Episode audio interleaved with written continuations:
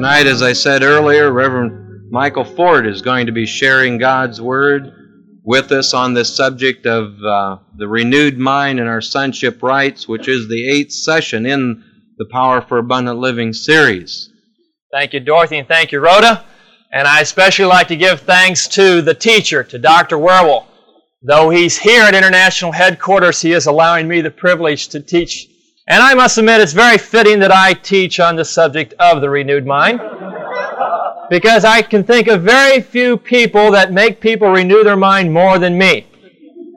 And I'm sure that this evening I will give you an opportunity to utilize the principles that I will share with you. And I must admit, in the last couple days, I've had the opportunity to operate these principles also. I've gone through a very traumatic happening in my life. Yesterday I turned 30 years old. Yeah, I know what you mean. And my wife asked me, Do you feel any different? And I said, Yes. I said, I can no longer use the excuse of being a youth. I now must live up to my adulthood. And I can think of no greater privilege to begin manhood than teaching on the subject of the renewed mind and sonship rights. I'd like for you to turn to Colossians, please, chapter 2. In session 8, Dr. Wierwille covers a variety of different subjects and parts of the Word. And when he finally does get to the subject of the renewed mind in session 8, he makes the following statement. And that is, a man may be loaded with all the power of God, but only to the extent that he renews his mind will this power of God come into manifestation. The renewed mind is not only the key to power, but is the key to life itself that makes available the manifestation of the more than abundant life. Outside of the Word of God, it is impossible to live the more than abundant life that is promised in the, God, in the Word of God.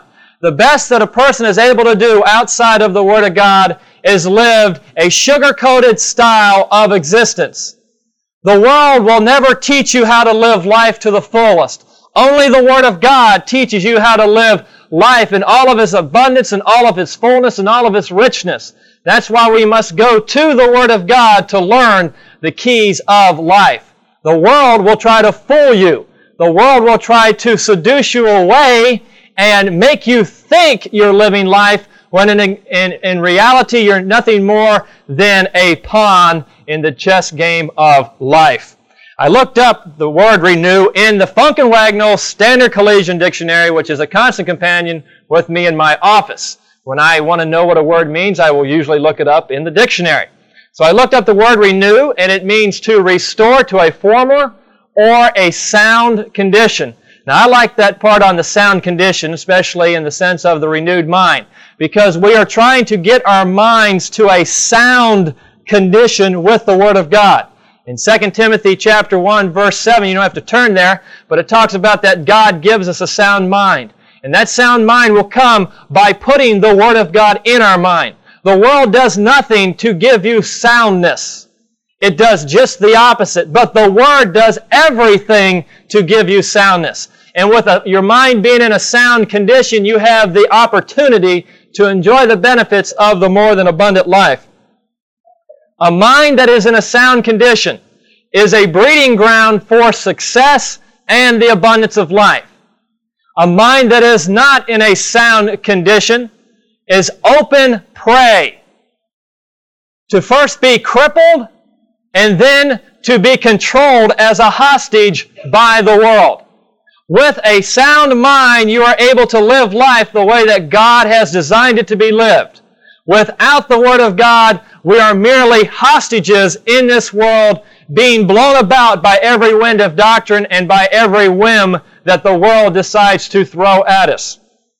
Colossians chapter 2 and verse 8 it says, Beware.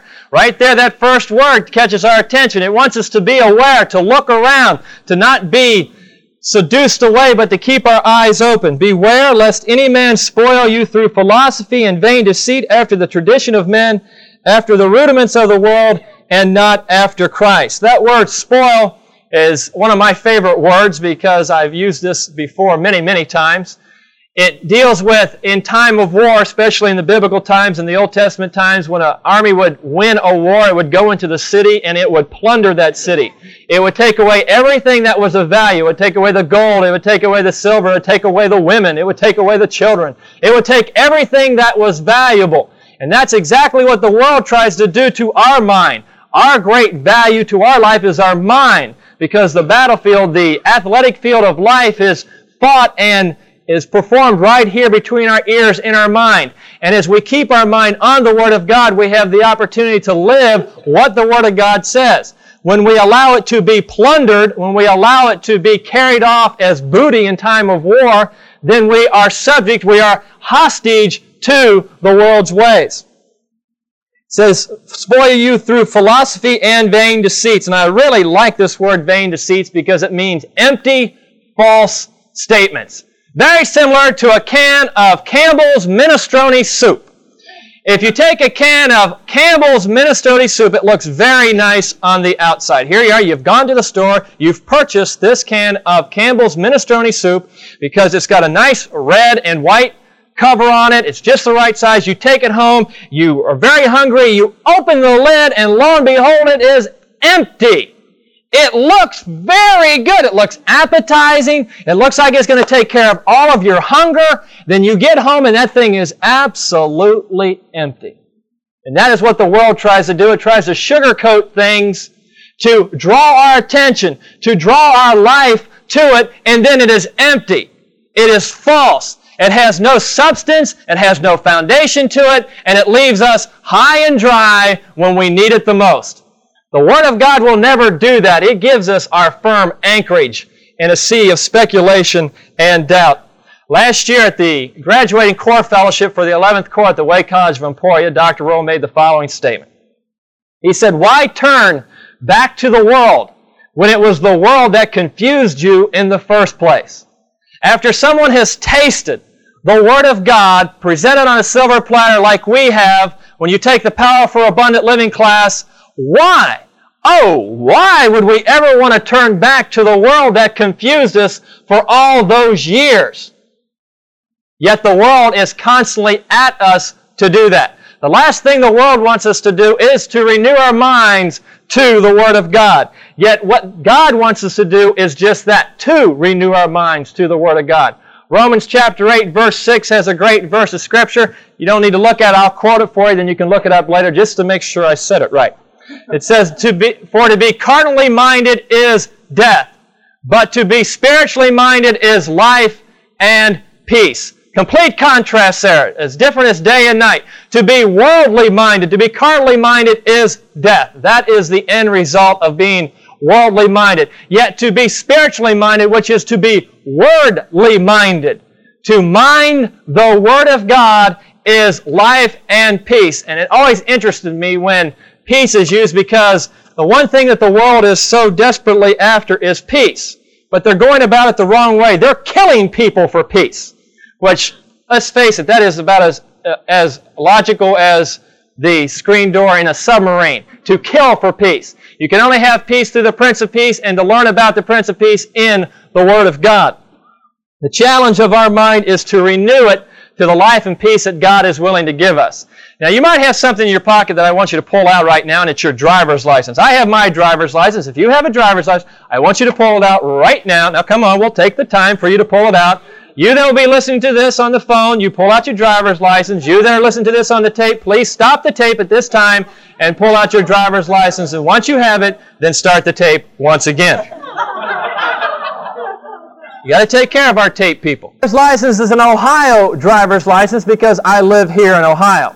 And mine was issued on October 25th, 1982. Mine is a little over a year old. And mine will expire on my birthday in 1985. I've got two more years to go on my driver's license. But you know what? I know that some of you are looking at your driver's license, the ones that have their eyes down low right now, because yours is expired. That's right. There are people that drive around with expired driver's license. It, it really doesn't matter, does it? Because you drive around just like you would if you had a valid driver's license, but When a crisis arises where you need the authority of a valid driver's license, when one of our friends that works for the state pulls you over and you pull, reach in your pocket and you pull out your driver's license, it has no authority and it has no power, and then you become his hostage.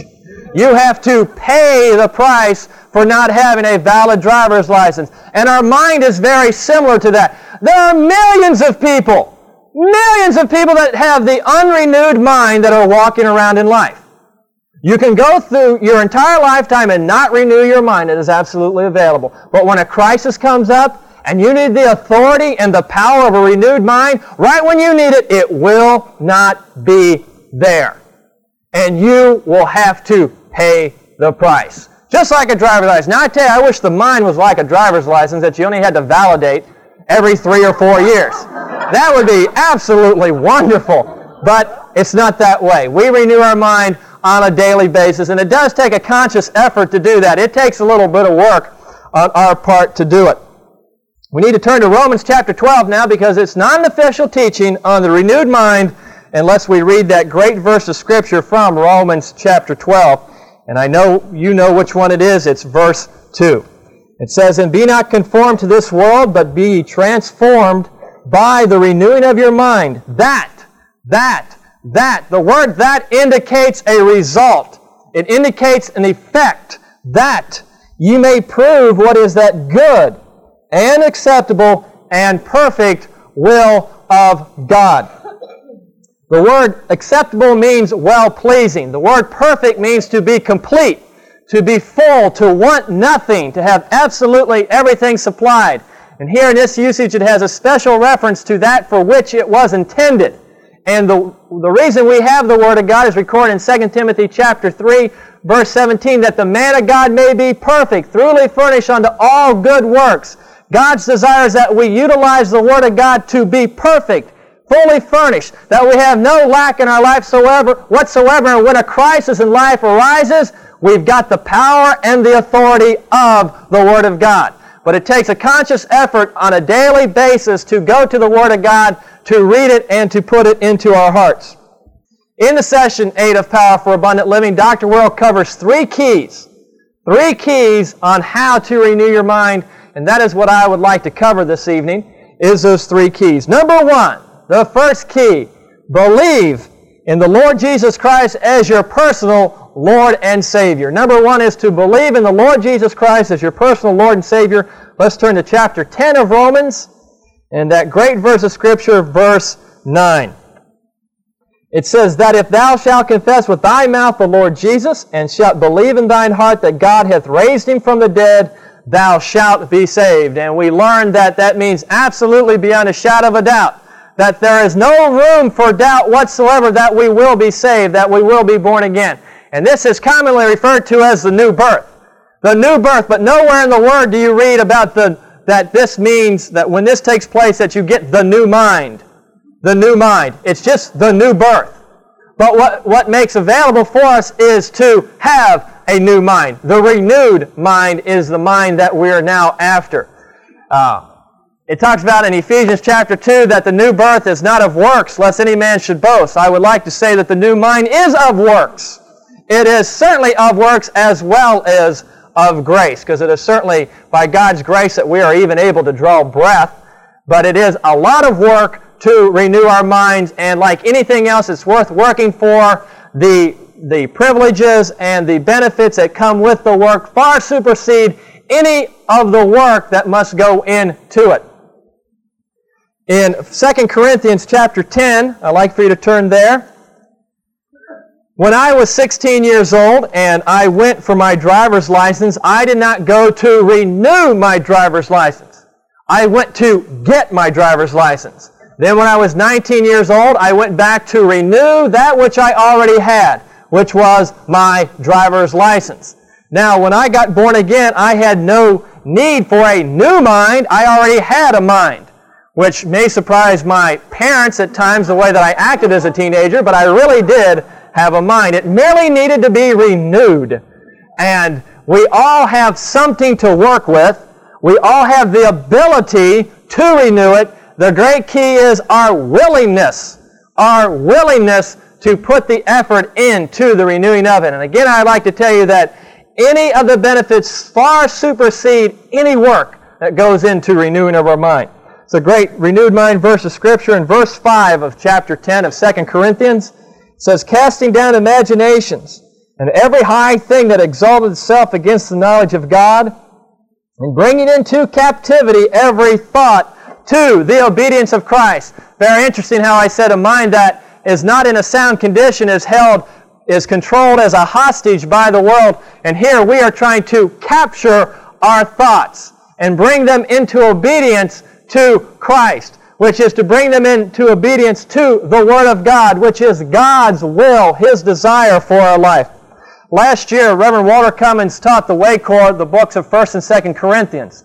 And in his teaching, he would give us a little literal translation according to usage, and I like to give that to for verse 5 because it adds a little bit more insight and light on this verse of Scripture. And it is, demolish your human logic from the high position to which you have lifted it vertically against the knowledge of God, which you have known by experience. Be wise, lead captive every thought to Christ which you have attentively listened to and heard. If you want to be wise, you will lead every thought captive to Christ. You will bring everything to the obedience of the Word of God. Why? Because of the benefits to you. We are creatures that like to do things that feel good. We like doing things that make us feel real good. You want to feel real good? Renewed mind makes you feel real good because you know you're doing God's will. And there's no greater feeling than know you're doing God's will, that you know beyond a shadow of a doubt you are doing the will of the Father, of the Creator of the heavens and the earth, the one who puts so much investment in your life that you're doing what really pleases Him. In the Power for Abundant Living class are mentioned the collateral readings, and there are four volumes in the Studies for Abundant Living. In this volume one, which is affectionately entitled or called the Blue Book, the Bible tells me so called the, we all call it the Blue Book, contains 18 chapters. This has 18 chapters of biblical studies. Eight of the 18, nearly half of this book, is the collateral readings for session 8 on power for abundant living. Almost half of this book deals with the renewed mind. That is one reason we must always keep this by our side, along with our Bible, and continually refer to it because it takes bite sized pieces of the keys to the renewed mind and teaches them to you. And I like to read out of one of these chapters, and it's chapter 4 entitled The Synchronized Life. It says on page 31 the synchronized life is simply stated by this formula Confession of belief yields receipt of confession. If you will confess with your mouth at the same time that you confess in your heart what the Word says, you will have power. Your prayers will be answered as you apply these keys in your life by your action. Thus, the abundant resources of heaven are made available to you. But, you always got to watch, watch that word but because it sets in contrast that which precedes. But likewise, if you simultaneously confess with your mouth and heart the negatives of this world you will manifest these crippling negatives. What vivid mind pictures. A mind picture of a robust, powerful individual and then one with crippling effects on their person. What vivid mind pictures. What a contrast. And God's desire is that we are that robust, powerful believer that goes to the Word of God and with our mind and with our heart, we confess what the Word of God says. And it continues here on chapter in page 33 it says so long as i cannot get my mouth and my heart coordinated on some point that is confirmed by the word i have no power with god. But when you do coordinate your, your thinking and your heart on what is confirmed in the word of god you will have all the power of the word of god. It is clearly stated that the word of god is for you. It's voting for you the confusion of the world in which you have been rescued from is voting against you. And when it comes to decisions, I like making the statement that you are the man or you are the woman. And I like to state that you can't be both, you must be one or the other. the man or the woman. The important thing is that you make the decision. That phrase there about having your, your head and your heart yeah, coordinated with what, the, what is confirmed in the Word makes me think of when I first got in the Word of God in 1973. I was witness to on August 11, 1973, and the first thing I did was go back to the college that I had attended two years before that. Little Bluffton College, which is just north of here, of International Headquarters. And I had not been there in two years, but I knew that my best friends were still attending that school because we were riding back and forth. And I went up there, and when I got born again, the night they witnessed to me, they never told me Romans 10.9 was a verse of Scripture. They just asked me if I believed Jesus Christ got up from the dead, and I said, sounds good to me, and they led me into speaking in tongues. But they taught me one verse of Scripture, and that was Romans 8.37. They and all these things were more than conquerors through Him that loved us. That's the only verse of Scripture I knew, and I was going up to my school, to all of my friends who were sort of lewd fellows of the baser sorts. I was going back to get them in the Word of God. And I was standing out front of our local hangout, which was a bar in downtown Bluffton, Ohio, and I was witnessing to the girl that had been assigned as my big sister when I was a freshman in college. And I was telling her how great God was from this one verse of Scripture. And another one of my friends brought this rather large individual over to me. He was about six foot three or four, about 210 pounds, great big old farm guy. And he said something to me, and I said something to him, and he walks away. And pretty soon, this guy comes back with two other equally as big individuals.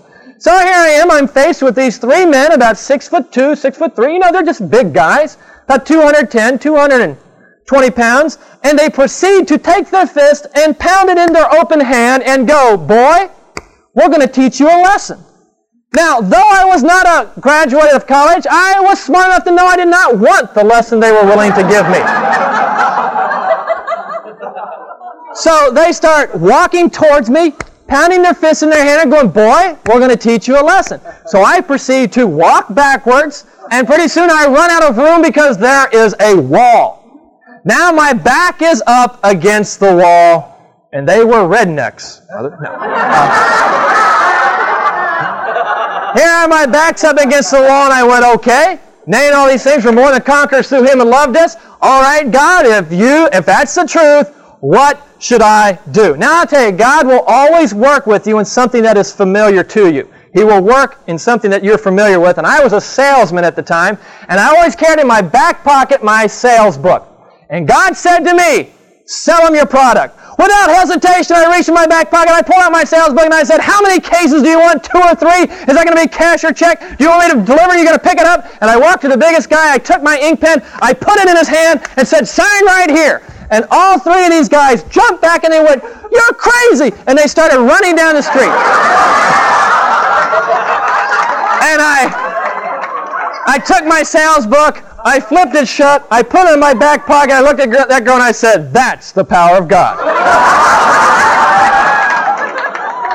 what I did is I coordinated my mind and my heart on something that was confirmed in the Word of God, and I got my result. I got not only my result, but my desired result.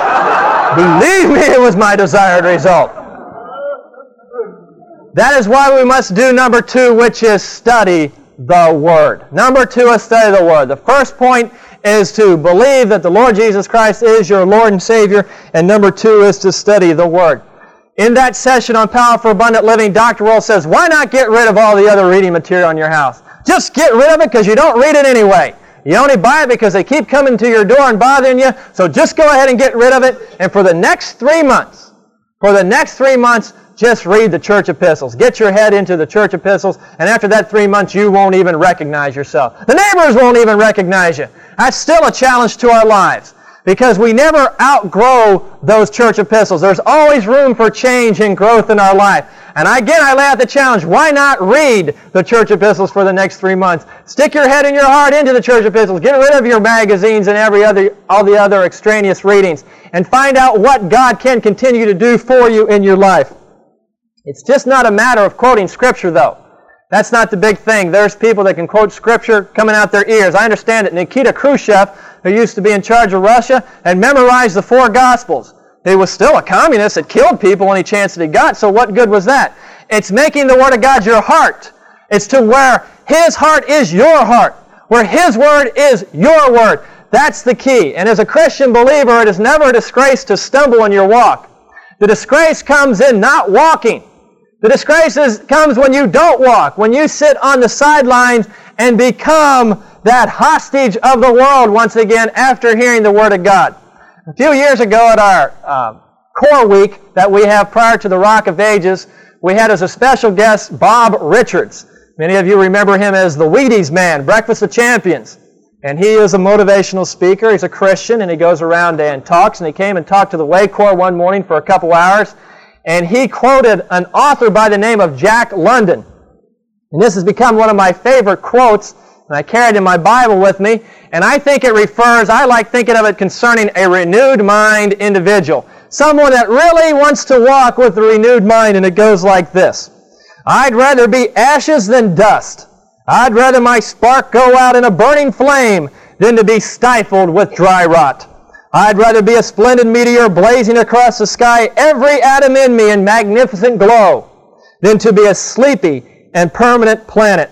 Life is to be lived, not to exist. I shall not waste my days trying to prolong them. I will use my time. To me, that is a renewed mind attitude where you don't waste your time trying to prolong them, but you have the hope of the return burning in your heart, which is a great renewed mind key, having the hope of His return that this could very well be our last day here, because without any warning, we're going to hear this do do do do do, and the trump of the Lord, and we shall be gathered together. Not to be a pile of dust sitting on the sidelines, which represents inactivity, but being an individual that goes out and moves the Word of God.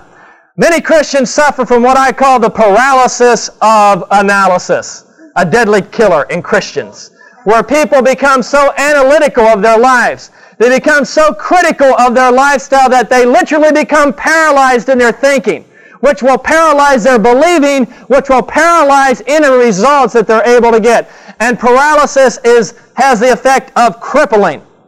And when our believing is crippled, the results that we get will be less than abundant. Session one, we learned that you are where you are today because of your believing, and you will be tomorrow where your believing takes you. That is why, as you align your thinking up to the Word of God, which builds your believing, you will have that breeding ground for success and the abundance of life.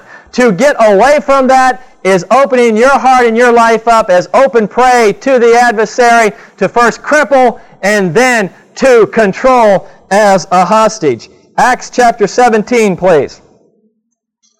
The book of Acts contains so many wonderful records, both on the positive and the negative, concerning what happened to an individual after they got born again, after they had confessed Jesus Christ as their Lord and Savior. Some of them did not do the right thing of studying the Word and putting the Word in their heart such as Ananias and Sapphira. Though they were born again, they continued in their evil ways of lying and cheating, and they reaped the result of that.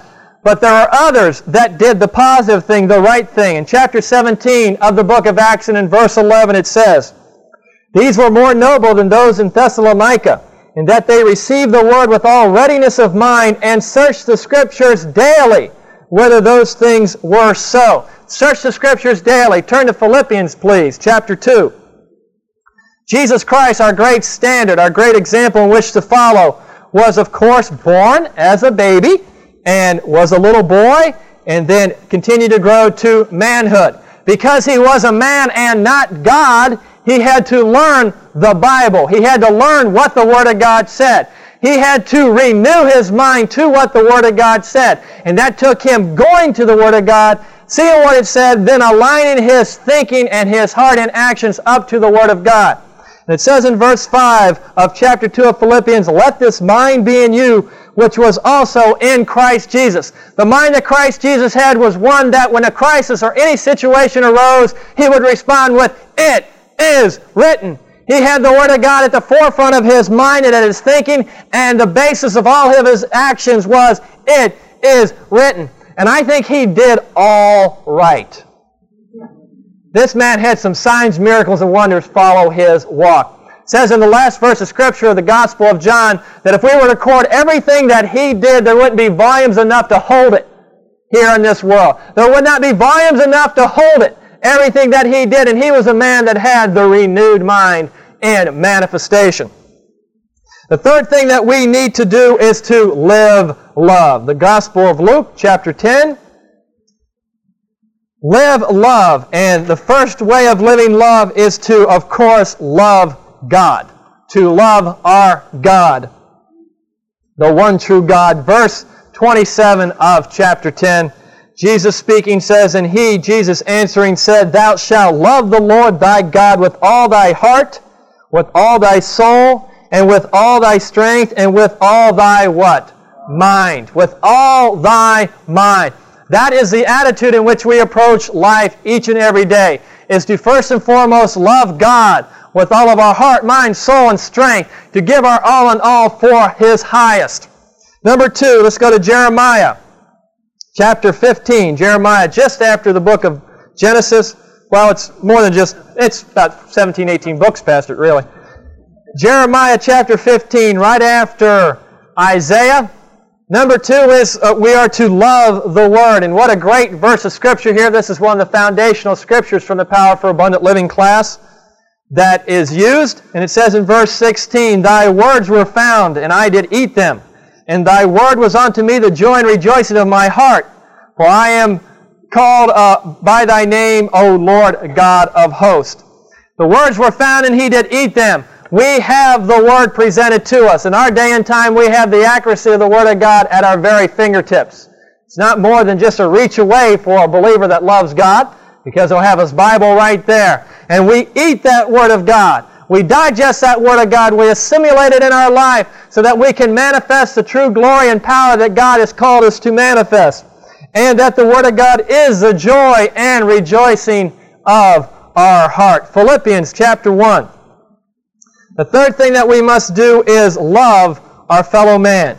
So in living love, there are three aspects love God, love the Word, and love our fellow man.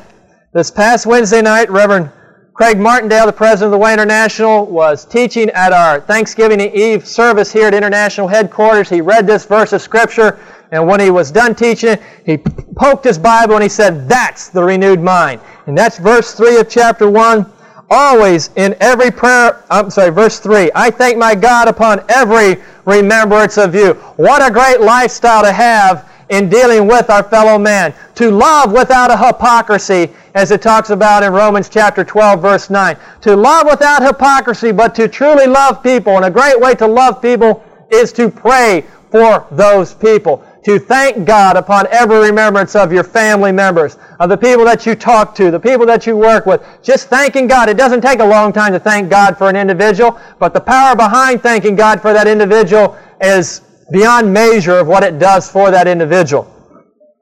Our believing is conditioned by what we think of God and we learn about God in His Word.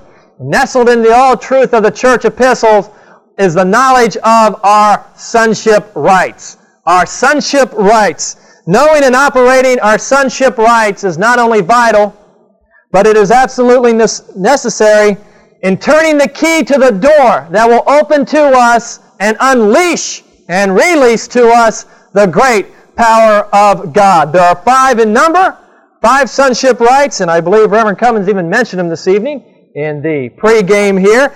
You are redeemed, you are justified, you are sanctified, you are righteous, and you have the ministry of reconciliation. Please turn to 1 Corinthians chapter 6. The first one I'd like to cover is redeemed. To be redeemed. To be redeemed means that you were purchased back for a price. That God, with the life of His Son, Jesus Christ, purchased you back. He got you back from the heap pile of life, the trash pile of life, and has given us a unique position in the body of Christ. As is recorded in 1 Corinthians chapter 12 verse 27 that we each have a very unique position in the body of Christ. And it's because that we have been redeemed that it is available for us. Verse 20 of chapter 6 of 1 Corinthians. For ye are bought with a price, therefore glorify God in your body. It is absolutely impossible to glorify God in your body if you had not been redeemed to be outside of the Word of God, to not be born again, to have those sonship rights available to you, it is impossible to glorify God.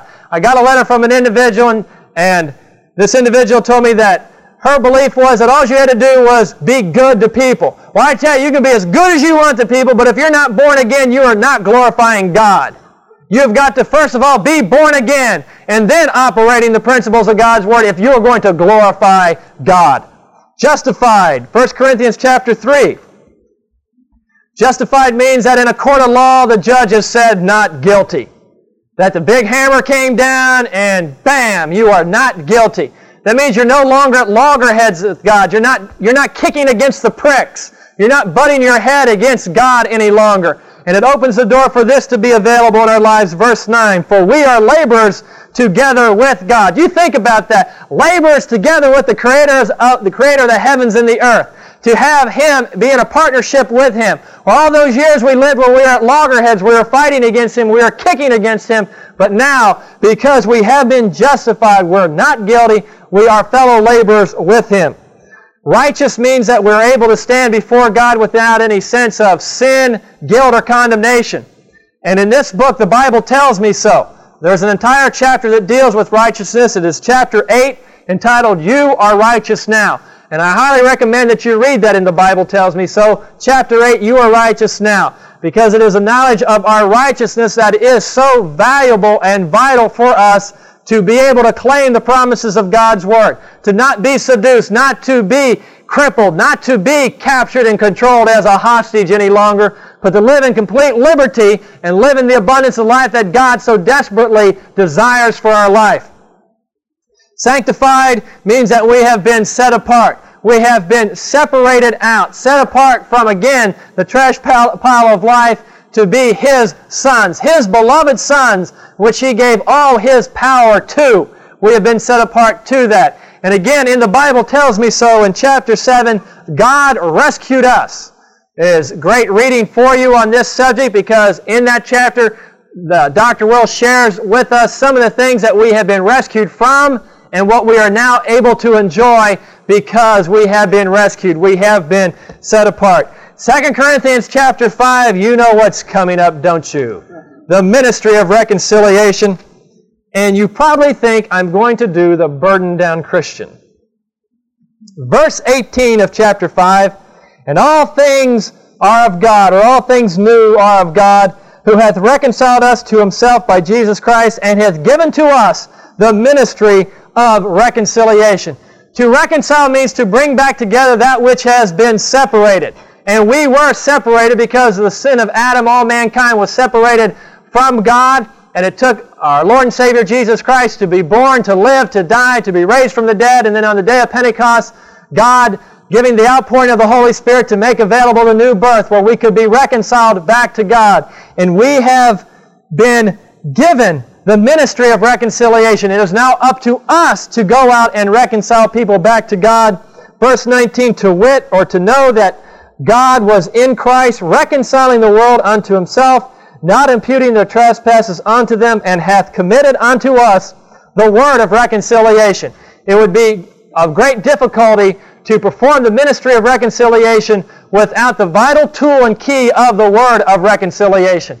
By utilizing this Word of God, we are able to reconcile people back to the Word of God, back to God Himself, and we are able also to keep ourselves in harmony and alignment, keeping that reconciliation tight and sure by keeping our minds on the greatness of the Word of God. It continues, Now then we are ambassadors for Christ, as though God did beseech you by us. We pray you in Christ's stead, be reconciled to God. For he hath made him to be sin for us who knew no sin, that we might be made the righteousness of God in him. And at this time in the Power for Abundant Living class, Dr. Wierwille proceeds to do the burden down Christian. He talks about the burden down one, the one that decides that he is going to absorb all the sins of the world. He's going to live everybody else's life and carry their sins on his shoulder. He, acts out the guy all bent over and his shoulders are slumped down and then he asks someone, Would you like to go to church with me? And he goes, I wouldn't go to church with you, even if it was the truth of God's Word. Nobody wants that kind of religion. I don't want that kind of religion, and neither do you. Any of us that love the greatness of God's Word don't want that kind of religion. And then he talks about the guy that comes out of the corner bar. He says he throws his old shoulders back, he walks down, he can lick any man in town. And that's a little bit different than the burned down Christian. But to illustrate the difference of being burdened down without the Word of God and then to have the true knowledge of God's Word, I want to tell you about my Grandpa Fort. How many of you ever met my Grandpa Fort? None of you. Well, I didn't either. He died when I was about three months old. But like most children growing up, I was very inquisitive about my grandpa. The reason I started getting inquisitive, I was going to the barber shop one day with my father, and these men were sitting there and they said, He looks like Little Hawkshaw. That's what they did. Which was my father, and my father looked like my grandfather. So I started asking my dad about my grandfather. And the first story I remember being told about my grandpa, first of all, let me tell you about my grandpa. My grandpa was six foot three and weighed 270 pounds. Now, most of that weight was up, upper body strength because for years he'd worked on a riverboat and had shoveled coal in the coal burning furnaces. He would do that 14, 16 hours a day. So most of his weight was in his arms, chest, neck, and back. And my grandfather, grandfather was so strong that one day a mule kicked him. My grandfather turned around and with one punch knocked him out. With one punch, my grandfather flattened a mule. You know what people used to call my grandpa? Mr. Fort. Because when you can knock out a mule and you're six foot three, 270 pounds, they'll call you anything you want them to call you. And he wanted to be called Mr. Fort. Well, my grandma Fort was just as small as my grandpa was big. But like many married couples, there are times when an argument would transpire between the husband and the wife. And there was this one occasion in the living room of my parents' house. My grandmother was, I guess, reproving my grandfather for something that she did not like. And my grandfather was a very, very gentle man. Don't get the idea, he didn't go around punching out mules all the time. It's only when they kicked him that he punched them out. And my grandfather would sit there and rock back and forth and puff on his pipe until he get to a certain point that he couldn't take it any longer, and he stood up and he walked over to the middle of the room. There in the middle of the living room on the carpet was my grandmother Fort's cat. And my grandfather looked at my grandmother, he looked down at the cat, and proceeded to pick the cat up by its tail. He is still looking at my grandmother. My grandmother is still giving it to him like cats and dogs. And my grandfather proceeded to go and started swinging that cat around his head as fast as he could. Now, can't you just picture this little cat? And can't you picture this little cat? I mean, this cat is laid flat out. My grandpa's just flinging this cat around his head as fast as he could. And he continued until my grandmother either stopped or said she was sorry. My grandfather let the cat go. and I, boy, I just got such a kick out of that story that I must admit I've swung a cat or two around my head as a little kid. You know, you want to see exactly what that cat really looks like. So as a little kid, you know, sure enough, those cats, they lay flat out. And I never forgot that story. And as I started getting a little bit older in life and I graduated from high school, I attended a couple of different colleges and I held a number of different jobs that incident kept coming back to my mind more and more and more. Because as I got older and got into the routine of life and got into the way the world wanted me to go, I was really able to relate to the cat. my life really resembled that cat. Because it seemed here I was, I wasn't causing anybody any trouble. I was just sitting here not bothering anybody and just felt like somebody came and snatched me by my tail and started flinging me around its head. And anytime it felt like it, it would let me go. Then I'd lay there for a little bit longer, and without any warning whatsoever, I'm snatched by the tail and rung right around the world's head. Until I came to a class called Power for Abundant Living, and I learned the keys of, first of all, that I have a mind that is worth working with. I got to learn that the world is out to hold me as a hostage, to keep me from enjoying what God has made available to me. Then I learned the keys of renewing my mind. I learned, first of all, to believe that Jesus Christ is my Lord and Savior. That I learned that the Word of God is there for me to go to. And I learned how to live love. Then I learned how to grab the world and life by the tail. I was now in control of my life. No longer was the world at freedom to come in and grab me anytime it wanted to because I was aware. Beware, I was aware of what the world wanted to do to me, and I fortified my life with the accuracy of the Word of God. In the Power for Abundant Living class, Dr. Wierwille says, if nobody believes it, it's still God's Word. If nobody believes it. But I like to say, when you believe it, it's still God's Word. And because it is God's Word, it will become the manifested power of God in your life. The world is out to confuse you. It is out to hold you hostage. God has sent His Word so that we can have the freedom to enjoy life and live it more than abundantly. As we believe that the Lord Jesus Christ is our Lord and Savior, as we study His Word and become aware of our five sonship rights and claim them, and as we live life, we're able to grab life by the tail and give it a swing or two, and we're able to enjoy the abundance that God has made available for us. Father, I thank you for the word and for the joy of being alive and being involved with this ministry that represents your accuracy and truth of your word. Thank you, Father, this night for the teacher of power for abundant living, Dr. Wierwille, and what his life has meant to us as he continually unfolds the greatness of the word. Thank you, Father, for the Way International, for this teaching platform, reaching out around the world to take your word to a starving people. Thank you, Father, for the great privilege that I've had to hold forth your word tonight and there's no greater privilege in life than that. Thank you for this in the name of Jesus Christ. Amen. Thank you.